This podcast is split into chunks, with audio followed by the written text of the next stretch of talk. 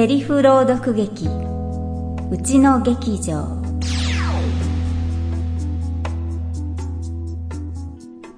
私と妹は小さい頃、父方のおばあちゃんに育てられた。共働きの父母に代わって、おばあちゃんはよく私たちと遊んでくれた。おばあちゃんはただ世話をしてくれただけではなく、私たちの好きな食べ物や好きな遊び、お気に入りのおもちゃをよく知っていて、一緒に時間を過ごしてくれたのだ。私はおばあちゃんからそうとは知らずに、たくさん大事なことを教わった。その日もおばあちゃんは出かけた先で、私と妹に一つずつ熊のぬいぐるみを買って帰ってきてくれた。ピンク色のクマと黄色のクマ。私は一目見てピンク色のクマを好きになった。ところが、はい、クマちゃんのぬいぐるみ。わーい。ピンク色のはさっちゃんので、まおちゃんのは黄色だよ。同じ色じゃ間違えちゃうと思ってね。はーい。え、やだ。あたしピンクがいい。さっちゃんがピンク。ほらほら、まおちゃん。あなたはお姉ちゃんでしょ。ピンクはさっちゃんにあげなさい。やだ。ほら、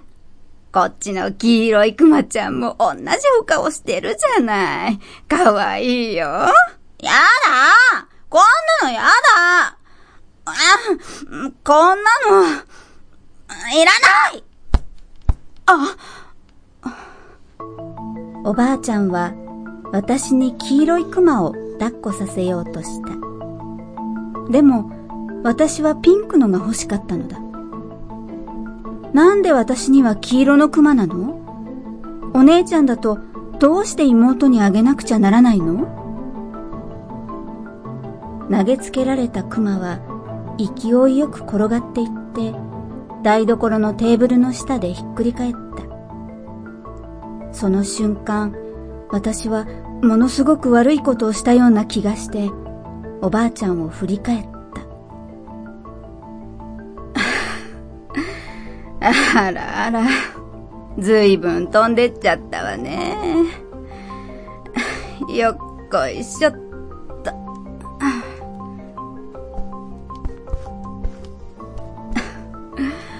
まおちゃんはピンクのが良かったんだね。わかった。おばあちゃん、明日デパート行って取り替えてもらってくるよ。ごめんね。おばあちゃんは怒らなかった。でも、とっても悲しそうな顔をしていた。謝った方がいい。うん。謝らなくちゃいけない。わかっていたけど、私は何も言えずに、口をへの字に曲げたまま黙っていた。次の日、本当に黄色のクマはピンク色のに変わっていた。私が幼稚園に行っている間に取り替えてきてくれたのだ。でも、私はせっかく取り替えてもらったピンクのクマを可愛がることができなかった。私に投げられた方の黄色いクマでよかったんだ。黄色いクマを抱っこして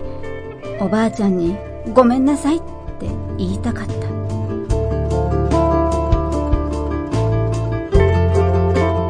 おばあちゃんはにせんじゅうにねんのじゅうにがつに亡くなった。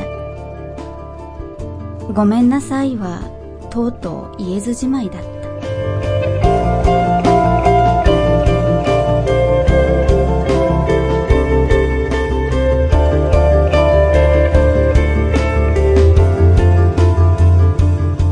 ありがとうとごめんなさい、この二つの言葉がとっても大事だと教えてくれたのはおばあちゃんだった。言おうと思った時に迷わず言わなくちゃ後悔する。そのことを教えてくれたのもおばあちゃんだった。あの時はごめんねおばあちゃん、それからありがとう、大事なことを教えてくれてありがとう。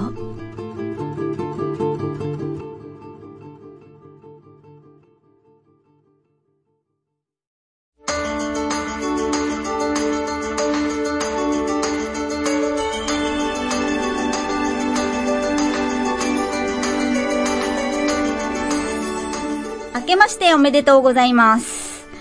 声優、イラストレーター、子どもの安全対策コーディネーター、そしてこの番組魔法の言葉パーソナリティの内野真央です。いや、もう随分経っちゃったんで時期的には寒中お見舞い申し上げますですね。すみません。まあ、とにもかくにも今年も皆様どうぞよろしくお願い申し上げます。さて、今年最初の魔法の言葉はちょっとハートウォーミングなお話からお送りしたいと思います。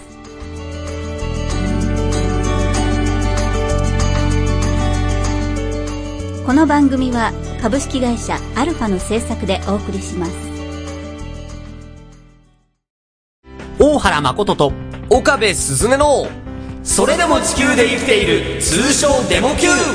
おかげさまで放送もごねんめ、だいきゅうクールに入りました。ふたりのくだらないトークにお付き合いください。各週火曜日に放送配信中。 Try to the next stage アルファ。おばあちゃん、理想のおばあちゃんというと、例えばのび太のおばあちゃんね、あのドラえもんのね、のび太のおばあちゃんね、いいおばあちゃんですね。まあね、のび太のおばあちゃん理想だよねっていう人もいるくらいなんですが、優しくていつもニコニコしてて、いつでも味方っていうね。あなたのおばあちゃんはどんなおばあちゃんですか？もしくはあなたはどんなおばあちゃんになりたいですか？さて、えー、冒頭のセリフ朗読劇の中でね出た通り、あのうちのの父方のおばあちゃんはね、あのほんとまあ怒らないいいおばあちゃんだったんですよ。まあそれがいいか悪いかっていうのはね、まあいろんなご意見があるかと思うのですが、あの誰かからね何かをいただいた時、それが自分の欲しいものじゃなくても自分にくださったというその心遣いにありがとうっていうね、そういう当たり前の気持ちを持たなくちゃ人としていかんと。間違ったことをしてそれに気づいたら事情はどうあれごめんなさいって言わなくちゃいかんね。この二つをね、私は幼稚園児の時に、えー、その大事なことをおばあちゃんから教わったと思っております。うん、こういうのってね、なんか改まって教わることじゃなくてね、教わるって言った教わることじゃなくてね、小さいうちにね、あの誰かの生き様から体で感じて学ぶものだと思うんですよね、私ね。うん、あの本来はお父さんとかお母さんからね学ぶのが一番いいんでしょうけど、案外お父さんお母さんってね働いてて家にいない場合が最近もね特にね多いじゃないですか。まあうちもねそうだったんですけどね。だからまああの一番身近なお手本が自然とおばあちゃんになってたんだなとは思うんですけどね。うん、とにかくあのどんな時でも本当に声を荒げない穏やかなおばあちゃんでした。あの時ね、もしあのおばあちゃんがもしも怒ってたら、こんなクソガキせっかく買ってきてやったのにピンクがいいだの黄色がいいだのわがまま抜かすなみたいなね、そういう風に逆ギレされちゃっていたら、私はあのありがとうとかごめんなさいっていうことの大切さをあの時ガツンとは知ることができなかったのかなって思うんですね。うん、まあそんなことない？いや、そ、そうかな。まあ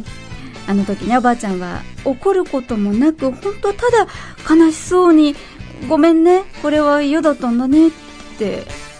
本当責めることもなくクマを拾ってね、うん、しまっちゃって、うん、その態度がね私すっごく悪いことしたってね思って、今でもその場面が頭に浮かびます、ね、そうやって私をすごく動かしてくれた、ね、そういう記憶があります。まあもちろんそんなね子供のわがままをね聞いてばっかじゃダメっていう意見もあることでしょう。ええ、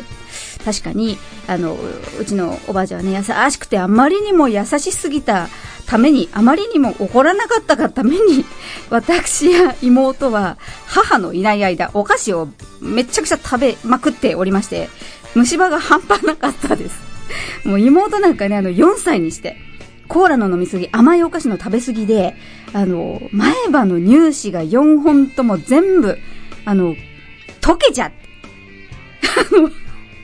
恐ろしいことになっちゃってまして、生え変わるまでねあの永久歯に生え変わるまで差し歯だったんですよ。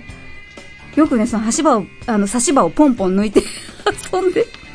でそういう記憶もあるんですけどね、なんかあのまあ、うん、孫がね欲しがるものをポンポンくれちゃう。まあそのことについてはそれがいいとは全くもって言えないとは思うのですがね、うん、でもまあ私が生まれてから両親が離婚するまでのろくねんかんだけでしたが、あの父方のおばあちゃんには本当ねいろんなことを教えてもらいました。教えるって言ってもねあのお勉強とは違うんですよね。あの生き様で見せるというかね、うん。さて一方の、まあ、おばあちゃんふたりいますからね、もう一方のね母方のもう一人の方のおばあちゃんはねあの非常にお勉強のできた人でした。学歴がとても高い人でね、あのー、え明治生まれじゃないかななんですけど、えすごく賢い人で、でですけど逆に彼女から何かを教わったという記憶が実はほとんどありません。こっちはね、あの、父母が、まあ、離婚してからですから、かれこれにじゅうねん以上面倒を見てもらったはずなんですが、あの、父方の祖母は、学歴も高いけど、女性としても最先端を行ってる人でして、あの、せんきゅうひゃくごじゅうねんだいに単身アメリカへ渡っていろんな勉強をしてきたという強者で、まあ、その間、あの、夫である祖父のね、食事がね、買い置きしてあったインスタントラーメンだったというね、インスタントラーメン与えて、ええ、あのアメリカ行っちゃった、ね、そういうつわものだったんですけどね。ですけど孫と遊んだり何かを一緒に作ったりという楽しみ方をしたことは一度もなかったんですよ。あとぬいぐるみ買ってもらったのもいっこだけかな、いっこだけです、ええ、覚えてます。いっこだけは買ってもらいましたそれが悪いというわけじゃないですが、母方のおばあちゃんはいつも一人で勉強をしているという印象の強い人でしたじゃあねあの勉強する姿を見せてもらってんだから勉強したらいいじゃんって思うでしょ、まあね、でも、まあ、そううまくはいかないんだな。あ、勉強っていうのは分かれば楽しいんだろうなっていうことは学んだけどねまあ、あの大事なこと、ね、特に人間としてこれは守ろうよっていうことってなんか文字とかで教わるよりも先に誰かの姿を見て感じて覚えることなんじゃないかなって私は思うんですよね。意固地になって謝れないとか素直になれない、恥ずかしくて感謝の気持ちを口に出せない、まあ、そういうんじゃ人としてダメだよね。どんなにお勉強ができてもそれじゃダメだって思うんです。まあですけど私もそうでした。まあお勉強できなかったんですけどね。まあ結局おばあちゃんはおばあちゃんなんだからきっとそんな昔のことなんて忘れちゃっててとっくに許してくれてるさってなんか勝手に思っていたんですね。だからその亡くなるまでね、ごめんなさい、もうありがとう、もう結局言いそびれてしまいました。今そのことをとっても後悔しています。言わなくちゃと思った時に迷わず言葉にする。ね、ありがとうとかごめんなさいという言葉は。そうしないと必ず後悔することになる。でも勇気を出して言ってしまえばとても清々しい気持ちになれる。相手もね、自分もね、うん、そういう言葉だと思います、ね、ひょうひょうとしててもう孫には甘くて、孫は虫歯だらけになっちゃったんですけど、やっぱり子供は優しいおばあちゃんが大好きですよね。長い人生をかけて大事なことをその生き方で見せてくれた人だと思っています。そんなおばあちゃんに私もなれたらいいなと思っています。あなたの夢を諦めないで、内野真央の魔法の言葉。こんにちは、ゆきです。いつも頑張っているあなたにごふんかんのリラックスタイムをお届けします。これを聞いてゆっくりお休みしましょう。川手ゆき子の眠くなる話、各週火曜日ブログとポッドキャストで配信中。ではおやすみなさい。 Try to the next stage アルファ。後半は伊達に長生きしてないうちのの人生の引き出しコーナー、えー、引き出しなのでいろんなものがごちゃごちゃと入っています。真面目な話もあればお笑いもあったりと、それはもう引きこもごもなわけですが、そんな中で今日のお題はテディベア、クマ、まあ、クマつながりで、まあ、クマのぬいぐるみですね。実は今私これにめっちゃハマってるんです。す、なんか笑われちゃったんですけどえっと、それもね、デパート、まあ、デパートで売ってると思うけど、あんまりそこいらじゃ見かけないんですよね。あの、いったいひゃくよんじゅうななポンドもするイギリス製のテディベアです。今ね、ひゃくよんじゅうななポンドって言いましたけどね、ひゃくよんじゅうななドルじゃないですからね。ドルじゃないのよ。ポンド。今、うん、あの、イギリスのお金ね。ね今、いちポンドが日本円でひゃくななじゅうえん以上するんですが、まあ、単純計算で、にまんごせんえんですね。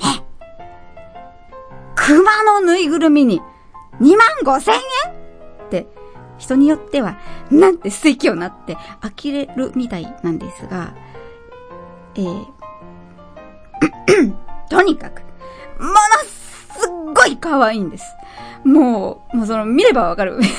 ラジオでお見せできないのが非常に残念なんでございますけれども、とっても可愛い。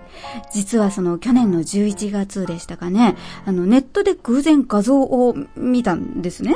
あの、テディベア業界の二大有名メーカー、ドイツのシュタイフ社とイギリスのメリーソート社。うん、そのメリーソートで大人気のチーキーベアというタイプのテディベアなんです。チーキーっていうのはね、チーキーね、うん、生意気そうなという意味の英語で、かのエリザベス女王がこのクマのぬいぐるみを見て、まあ生意気そうねと笑ったというお話から来ているそうです。まあ、歴史も古くて、メリーソート社はせんきゅうひゃくさんじゅうねん創業。チーキーというクマちゃんはせんきゅうひゃくごじゅうななねんから作られているそうで、まさにイギリスの名門、名門グマなわけでありますね。うん。本当にもう、うわー、生意気そうってのもう本当思わず笑ってしまうんですよ、あれ。あの、ちょっと、あの、関西の口の悪い友達が、違う、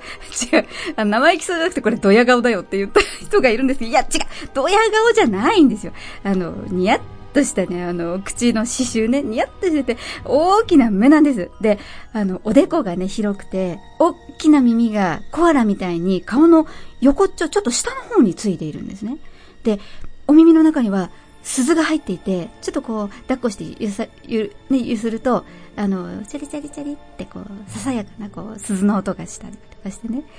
もう、ほんともう。で、あと、鼻面がちっちゃくて、もう、ほんとに可愛いんですよ。まあ、あの、もう、ほんと。なんかちょっと変な人だった。もう、だけどね、だからなんだよ、それにしてもにまんごせんはないよって叫びたくなるなるんですが、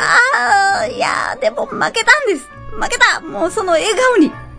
負けたの。ほんと気がついたらその購入するのねアイコンをポチッとクリックしてましたね。やられた。まあ、ところがね、さあポチをした正月明けに届いて、もうもう早速買ってんですよ。あの実物のそのありえない可愛さに、もう毎日毎日私あの帰宅するとニヤニヤしては、もうただいまみたいになっちゃって、もう不気味なことこの上ない。で、でいそいそとね、カゴかなんかに綺麗な布を敷いてね、寝床というか、あの、ベッドというか、指定席を作ってあげてね。で、あの、この間は、あの、私ちょっと編み物もやるんですけど、あの、ちっちゃなマフラーまで編んであげたりして、あの、白いポンポン付きの、あの、パステルグリーンのマフラーをね、おー、かわいい、ほんと、はぁ、みたいな。はぁ、ところがね、ハマり出すと、ついつい他のクマちゃんの画像にも目がいって、はいかん。見てれば見てるだけ欲しくなる。もうそう思うんだけど、これはね、あの、あの、ペットショップでね、子犬と目が合っちゃって、何度も店を出て入って、出て入って、あ、また目が合った。私を呼んでいる。絶対語りかけてる。もう繰り返して、あ、でもあんな高いのダメだよって自分に言い聞かせてね、もう買えない理由を必死で考える。だけど、目が合うと、僕を連れて帰ってって言ってるあの目は、もうどうにも諦めきれなくて、もう、あー、財布このにまんごせん、うわーって思いながらでも結局連れて帰るっていうのに、ものすごく似ておりました。ええ、でも、結局、もしかしたら、また近日中に、もう一匹連れて帰るかもしれません。ちょっとね、あの、ひゃくよんじゅうななポンドはちょっとま、高いんで、あの、今度のはひゃくじゅうきゅうポンドって書いてあったかな。日本円で、おいくら万円はぁ。あなたは悪くない。あなたの言葉を信じるよ。内野真央の魔法の言葉。アルファの最新情報をお届けするメールマガジン、メッセンジャー。各番組から気になる情報をピックアップしたり、ちょっとした小ネタもお届けしています。ボイスサンプル制作サービス、ボイススクエアのお得な情報も発信。購読はアルファ公式サイト左下の登録フォームから、または エーエルエフエー メルマガで検索。もちろん無料です。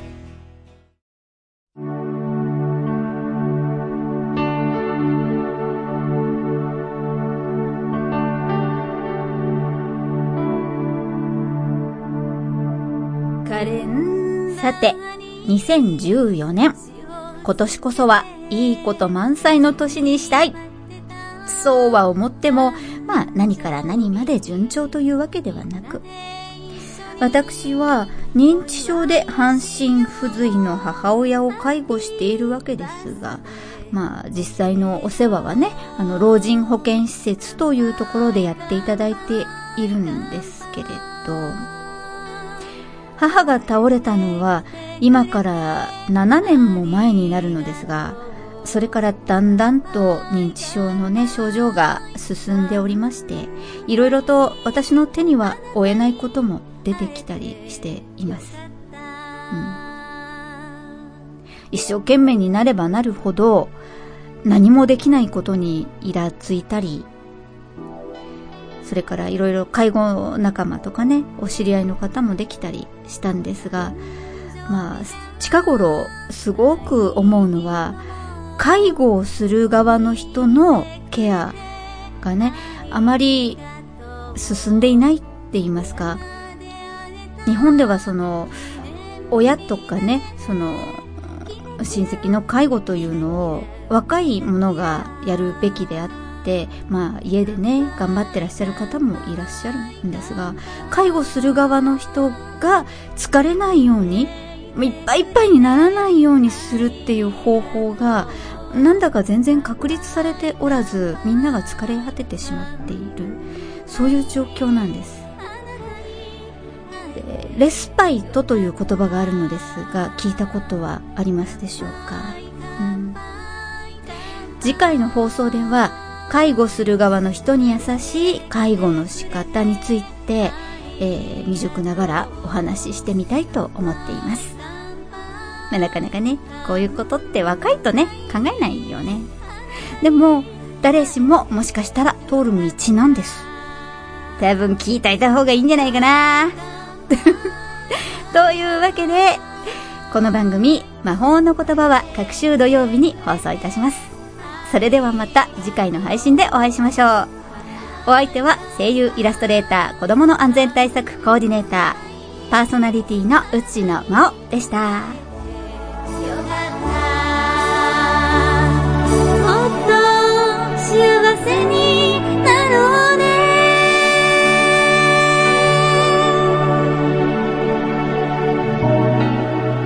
この番組は株式会社アルファの制作でお送りしました。